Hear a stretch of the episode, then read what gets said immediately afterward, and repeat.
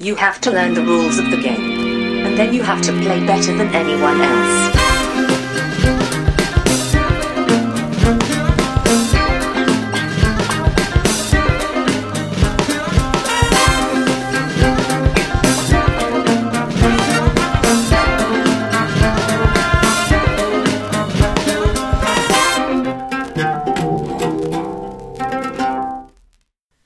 Och välkomna till Vems tur är det första intrycket? Det är en podcast där jag och Brisse med två till fyra av mina vänner spelar ett spel första gången och sen ger vi vårt första intryck av spelet. Idag har jag med mig Josefin Hej hej! och Johan. Hej! Vi ska spela Ulm. Kort och koncist. Eh, det här är ett spel från Huch und Friends. Det är konstigt. Eller Huch and Friends? Huch und Friends? Jag vet inte. Det är konstigt. Blandat engelska Ja, det känns- väldigt mycket här. Det är väldigt udda. Men i alla fall. Det är utgivet 2016 och designat av Günther Burkhardt. Han är nog tysk. Han är nog tysk, tror jag. Hur som helst, är det någonting ni hört talas om tidigare?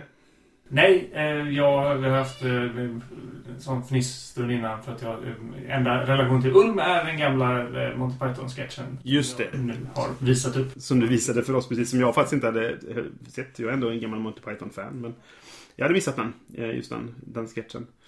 Josefin, inget du vet om någonting om? Nej, jag har ingen koll. Jag tittade på förpackningen och såg... eh, Det här ser ut som fina byggnader, eh, gamla slott och annat härligt. Ja, Så. det ser ganska eh, tyskt ut och sådär. Jag tror det är ganska tyskt i sin spelstil också. Det utspelar sig i Ulm då som sagt som eh, är väl känt för att det har världens högsta kyrktorn. Och det är en del av, av spelet att det där byggs. Inte att man gör det aktivt men att det, det finns en liten kyr, tredimensionell kyrka i mitten på spelplanen i alla fall. Som är en del av spelet. Men nog om det. Vi tar väl och spelar helt enkelt och så kommer vi tillbaka med vårt första intryck. Yes. Let's do it! Yay!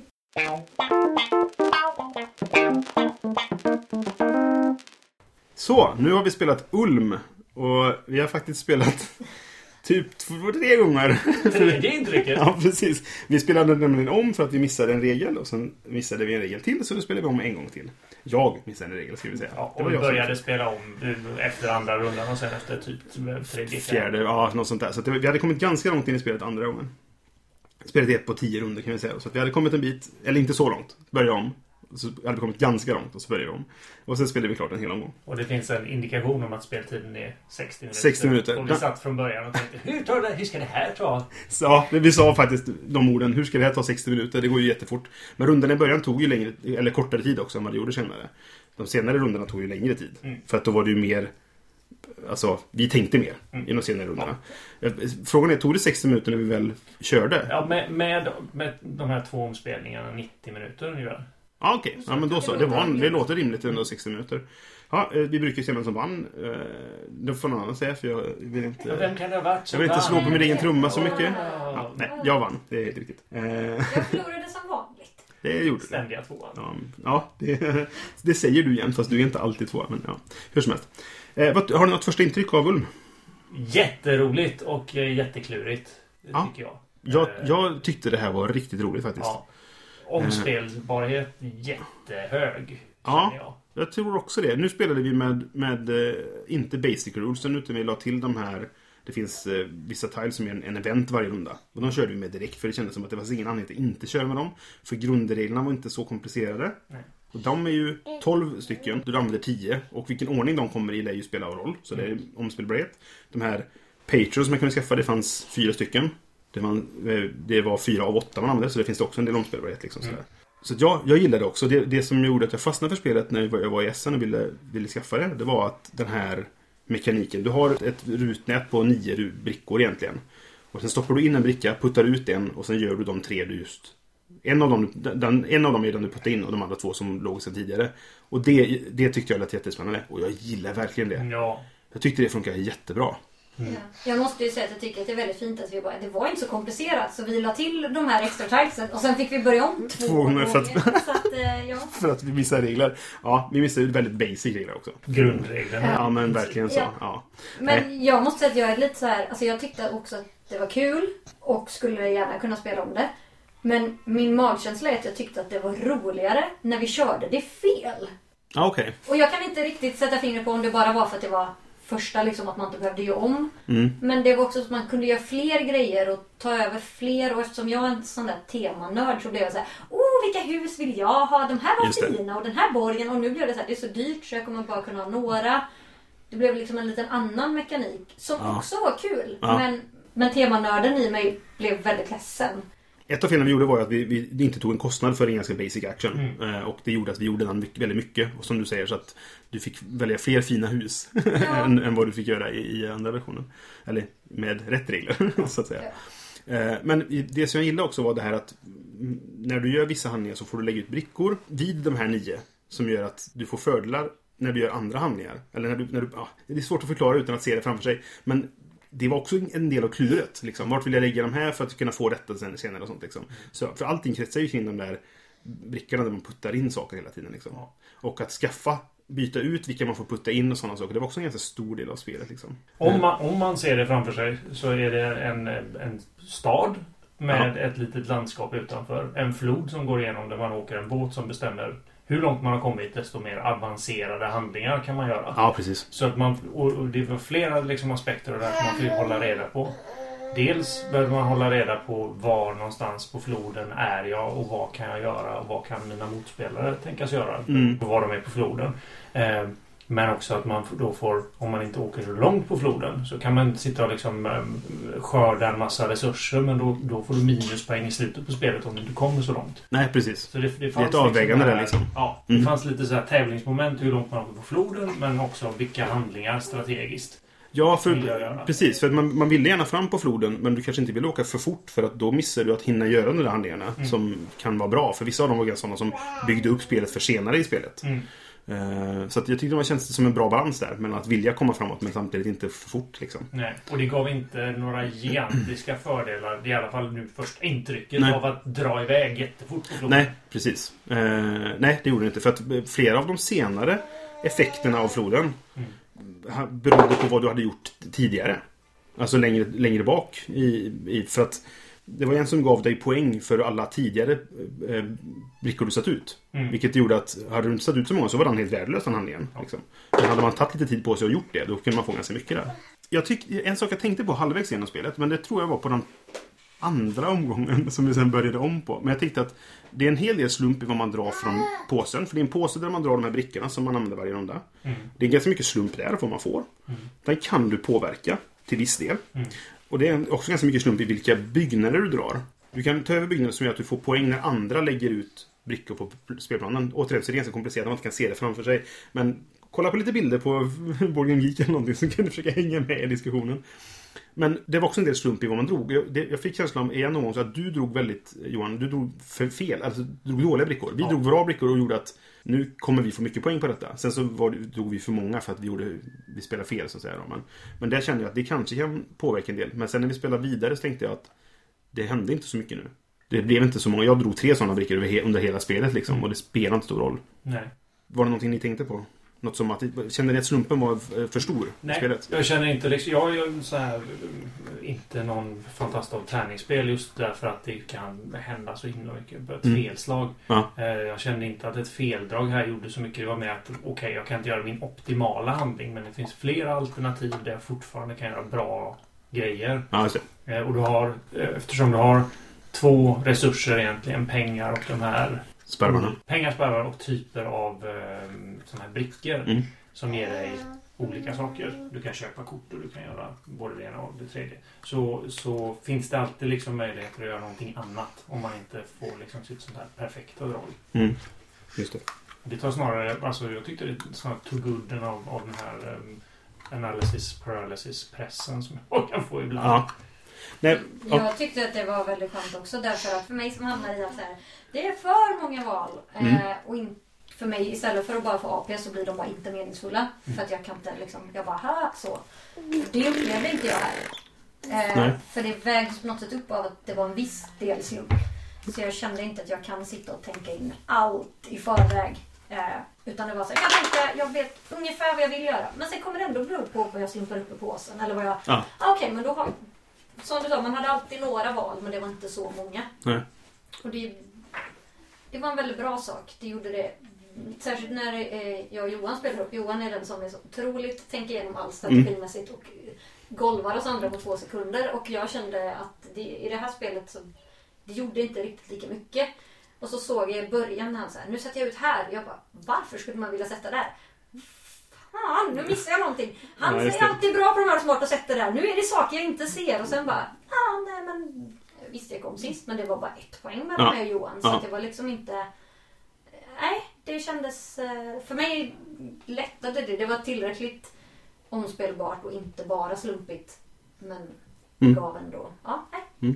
I, I sann tysk anda så är det ju väldigt lite risk-reward i det här. Mm. Eh, Det, det finns alltid någonting som du kan göra för att ge dig lite poäng och, och ta jättestora risker. Finns inga sådana moment i Nej. det här spelet. Så att det, det, eh, det här friskt vågat hälften vunnet, det finns liksom inte. Utan du bygger långsamt och så påverkar slumpen lite grann men men det går ändå... Det finns inga sådana här superbrickor att ta som gör att du liksom garanterat vinner. Nej. I alla fall inte som vi märkte Nej, första precis. intrycket. Nej, och och det, det gick ju, det fanns ju vissa sätt, alltså de här sparvarna som man kunde använda för att byta ut vissa brickor. Så det fanns vissa sätt att påverka slumpen också. Som gjorde att man kunde i alla fall kanske få det man behövde om man inte fick det direkt. Liksom. Så att det, det, fanns, det fanns, man kunde påverka slumpen lite grann i alla fall. Ja, det, det, den här sparvresursen eller sparvsigillresursen gör Mm. att det, det är en... Vill, vill, du, vill du chansa mycket så är det bra att ha den resursen. Mm. För att den kan du använda för att liksom jämna ut oddsen lite grann. Jo, precis. Eh, En sak jag tänkte på när vi spelade, som jag också tog upp när vi, medan vi spelade, som jag tänkte på nu också, det är det här att jag, nu spelar vi på tre spelare och det tar upp till fyra. Och det känns som att fyra blir det för trångt. Mm. Jag vet, inte hur, jag vet inte hur spelet blir på fyra. Om det blir... Jag tycker ju... Jag, själv är jag ju inte en stor fan av direkt konflikt. Alltså att man bråkar med varandra. Eh, om det inte är det, man ska göra i spelet. Alltså om det är ett krigsspel eller så liknande. Eh, och då, då, för mig kändes det nog bättre med tre. Hade vi varit fyra så hade det blivit mer konflikt och vi hade bråkat mer med varandra. Så för mig kändes det som att tre är nog optimalt på det här. Mm.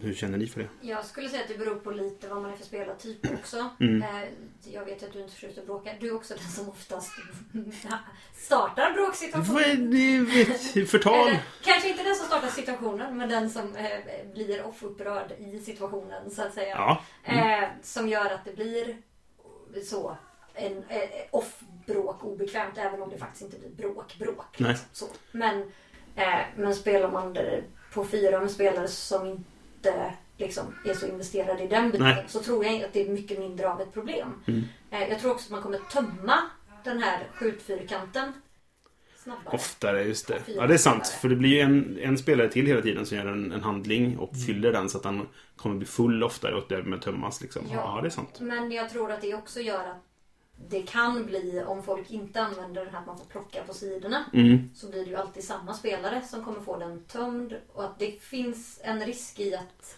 Ja, just det. beroende på, alltså det kan, kan bli Det att, kan bli att... slumpen Ja, kan göra också att det blir ganska ofta samma spelare som Mm. gör att de får fler val. ja just det. Men nu gissar jag ju lite här, men det känns som att det Mm. kan hända och det kan nog bli lite Ja, frustrerande. det är intressant. Undrar hur det blir. Jag är för dålig på matte för att räkna ut hur det blir. Men det kan nog uppstå, ja. Några andra tankar om, om eh, spelet sådär? Något ni tyckte var bra eller dåligt övrigt? Vi brukar ju prata om det här med spelarinteraktion på brädet när, vi, när det är så här antingen samarbets eller Mm. eh, mot varandra spel. När vi spelade Sai och när vi spelade eh, Mystic Vale. Mm. Eh, Mystic Vale så spelar du patiens och så är det väldigt lite interaktion med varandra. Och Ja. Sai det är väldigt mycket interaktion med Ja. varandra. Jag tycker här var, här var ehm, liksom lagom. Det var inte så att man gick på varandra och gud nu förstör du för mig. Och, eh, eh, knyta näven i, i byxfickan speciellt mycket. Eh, men samtidigt så spelade det roll vad de andra gjorde. Mm. Men inte på ett sånt sätt att det går inte att sitta och planera eh, från drag 1 till 10 redan från början och bygga sin maskin. Nej. Därför att vad de andra gör påverkar vad du kan göra. Men inte på ett sånt här sätt så att man blir förbannad för att de har förstört.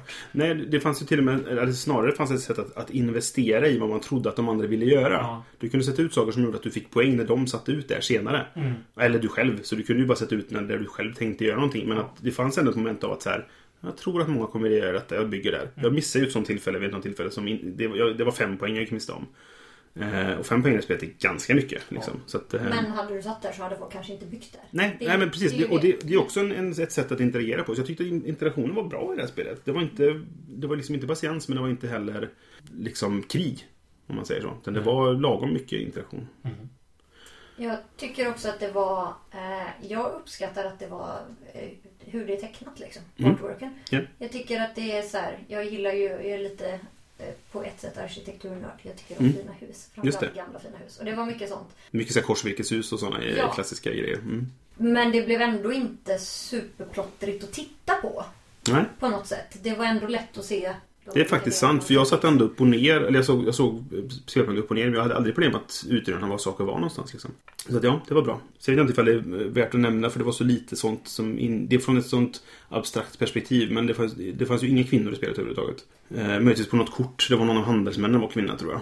Ja, en var kvinna. Ja, men ingen av de här patrons som man kunde skaffa var kvinnor. Nej. Eh, Men det är väl kanske det är det här det speglar en historisk den historiska perioden att personer i makt var män ofta liksom kanske.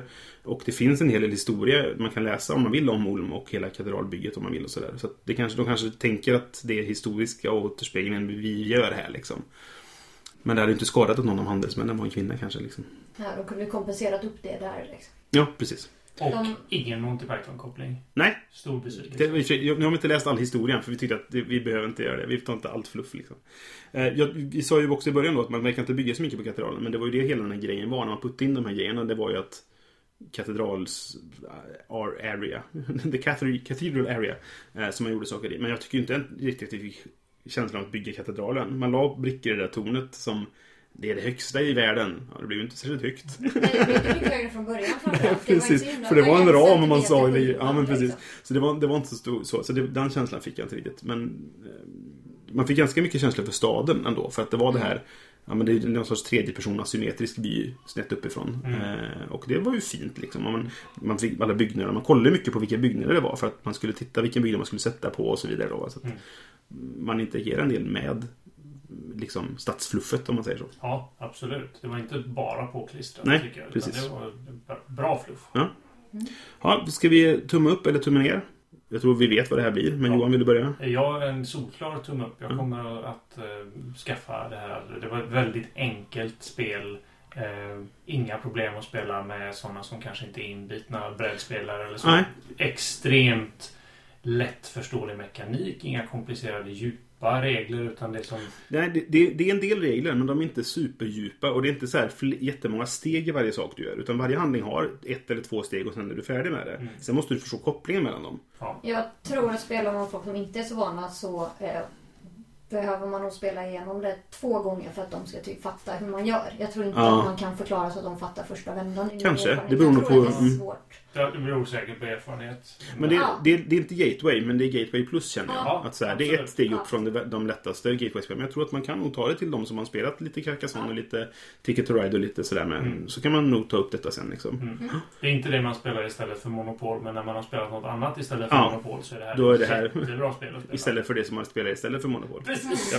För variationen. Precis. Ja, Josefin, tumme upp eller tumme ner? Ja, det blir tumme upp för mig med. Jag hade också gärna spelat igen. Ehm, och jag önskar att de kan ge ut en till version som är som den första vi började spela när vi spelade fel. Men då måste man kompensera upp för det på något sätt i... Ja, för det, den gav mig... Då måste det finnas fler sådana plattor att sätta på tror jag. Så att, man, Ja, så att det, det inte blir fullt. Man Ja, inte... så- eller nej något. men eller att det finns andra handlingar. Att korten Ja. gör så man kan satsa på det istället. Eller Ja, liksom att det finns andra. Man kanske kan Det tror jag kan kompensera men det är mer att då måste det kosta mindre. Ja, just det. Mm. Eh, Jag är är pepp på det här och Mm. eh, eh, lite mer pepp på en annan variant som jag inte riktigt vet hur man skulle lösa. Men så, så, ja. Eh, jag ger det också tummen upp. Jag tyckte det var riktigt roligt faktiskt. Jag, när jag läste reglerna så var det nog så här, det kändes ganska torrt till början liksom. Och jag såg inte... Jag såg den här mekaniken som var det som jag intresserade mig för. Den, for, den var fortfarande intressant på pappret. Men när jag väl började spela, det var då den verkligen sken. Att den, den verkligen lyste upp och här, okej, så här bra funkar den. Speciellt i kombination med då hur man fick de här sparvarna och sådana saker. Liksom. Att det fanns, du kunde manipulera det där och få det att göra det du ville liksom, på något sätt. Liksom, sådär. Eh, Och då, då lyfte det verkligen. Så jag tyckte det var riktigt roligt och det är en klar tumme upp för mig också. Vad bra. Då tackar jag vi för den här gången och eh, så kommer vi tillbaka nästa gång med våra första intryck av ett annat spel. Hej då! Hej! Det var allt för den här gången. Vi har en grupp på Facebook som heter Vems tur är det? Hemsidan är spelradio.se och vi finns på iTunes där du kan prenumerera på oss. Musiken är som vanligt gjord av Robin William Olsson. Lyssna igen nästa gång då vi testar ett nytt spel för första gången och berättar vad våra första intryck är. Hej då!